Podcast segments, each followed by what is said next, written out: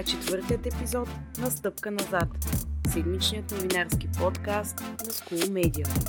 Тук е мястото, където ще ви представяме живота такъв какъвто е. Вярваме, че е важно младите хора да получават навременна и обективно поднесена информация, защото промяната започва отвътре.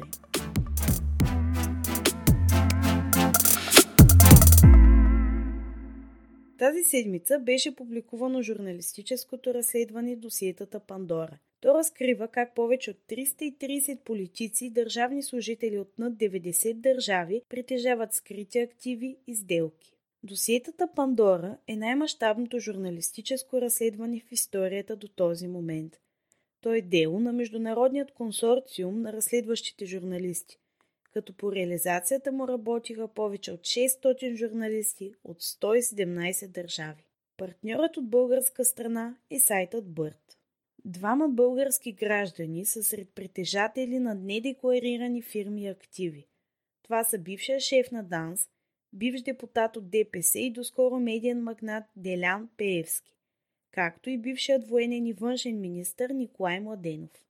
Непосредствено след оповестяването на разкритията, Комисията за противодействие на корупцията обяви, че започва проверка. В среда пък Делян Пеевски неочаквано се появи за разпит в ДАНС. Това е първата му публична поява, след като по-рано през годината САЩ наложи запор на всичките му финанси и имущество, заради данни за корупция. В заявление до медиите Пеевски заяви, че информацията в медийното пространство за неговото офшорно имущество е невярна защото винаги надлъжно и в съответствие с закона декларира пред нужните органи своето имущество. Други държавници, установени с активи и офшорни зони от разследването Panama Papers са руският президент Владимир Путин, украинският президент Володимир Зеленски и чешкият премьер Андрей Бабиш. Те първа предстои да видим каква ще е реакцията на властите в България във връзка с разкритията на Международният консорциум на разследващите журналисти.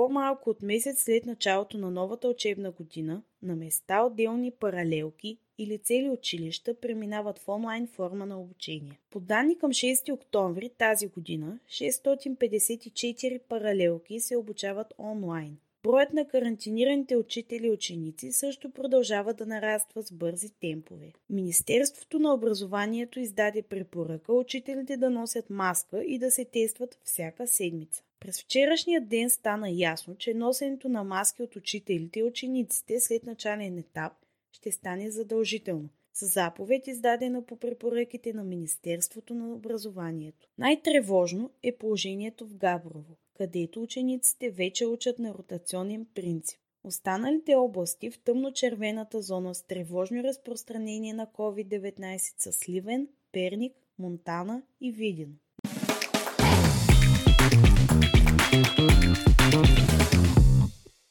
14 октомври започва предизборната кампания за вота на 14 ноември. За първи път в най-новата история на България той ще бъде едновременно за президент и Народно събрание. Вече са ясни основните претенденти за президент и вице-президент. Настоящият лектор на Софийския университет Атанас Герджиков и Невяна Митева бяха издигнати от инициативен комитет и подкрепени от партия ГЕРБ. Отново с инициативен комитет беше издигната за втори мандат до сегашната президентска двойка Румен Радев и Иляна Йотова. Демократична България пък подкрепи инициативния комитет, издигнал председателя на Върховния касационен съд Озан Панов и Мария Касимова Муасе. От ДПС все още не са оповестили кой ще бъде техния кандидат. До момента социолозите предричаха сигурна победа на Румен Радев и Иляна Йотова. След оповестяването на останалите кандидатури обаче предизборната математика сочи, че изходът от вота ще се реши в хода на предизборната кампания. Интересна развръзка се очаква и при парламентарните избори, където новата формация Продължаваме промяната на бившите служебни министри Асен Василев и Кирил Петков все повече набира електорална сила. Според сондаж на агенция Галап, 7 политически партии влизат в парламента, ако изборите за Народно събрание бяха днес. Това са ГЕРБ СДС с 21,4%, Продължаваме промяната с 15,2%, Българска социалистическа партия 13,4%, има такъв народ съответно с 12,3%, Демократична България 12,1%, Движението за права и свободи с 11,4% и изправи се БГ, ние идваме с 4,1%.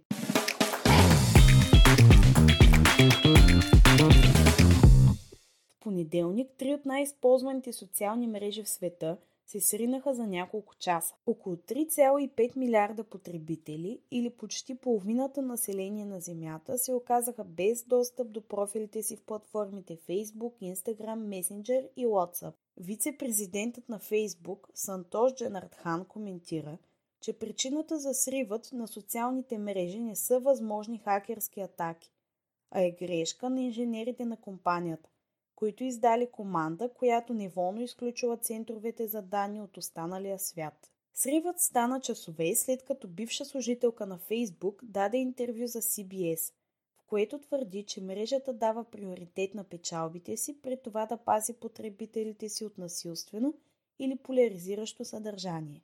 След сривът, акциите на Фейсбук поевтиняха с 5,5%, като се приближиха към най-лошия си ден от близо година, съобщава Медиапул. Загубите за основателя на Фейсбук, Марк Зукърбърг, се изчисляват на над 6 милиарда долара.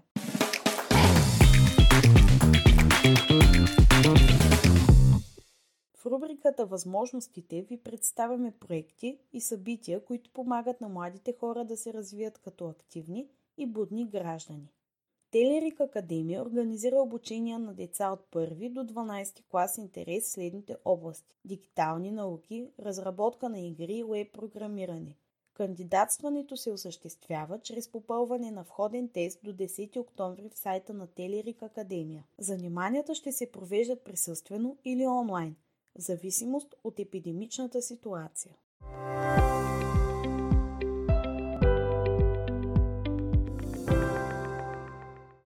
Стипендия постигам по-висок успех помага на успешни ученици, които са лишени от родителски грижи, от това да тръгнат по своя кариерен път до това да се реализират успешно професионално. Стипендията въжи за ученици от 8 до 12 клас и за студенти първокурсници с успех над 5 и над 5,50. В първия етап участниците имат творческа задача. Вторият етап е провеждане на индивидуално интервю – събеседване с член на Фундация Благотворител и жури по телефон.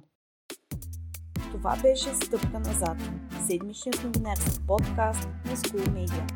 Аз съм Александра Дралчева, а епизодът обработи Християни Лозари. School Media е национална платформа за ученическа журналистика, част от проекта Медийна грамотност в класната стая – който се осъществява от IG България в партньорство с Българо-Американската комисия за образователен обмен Фулбрайт и Фундация Америка за България.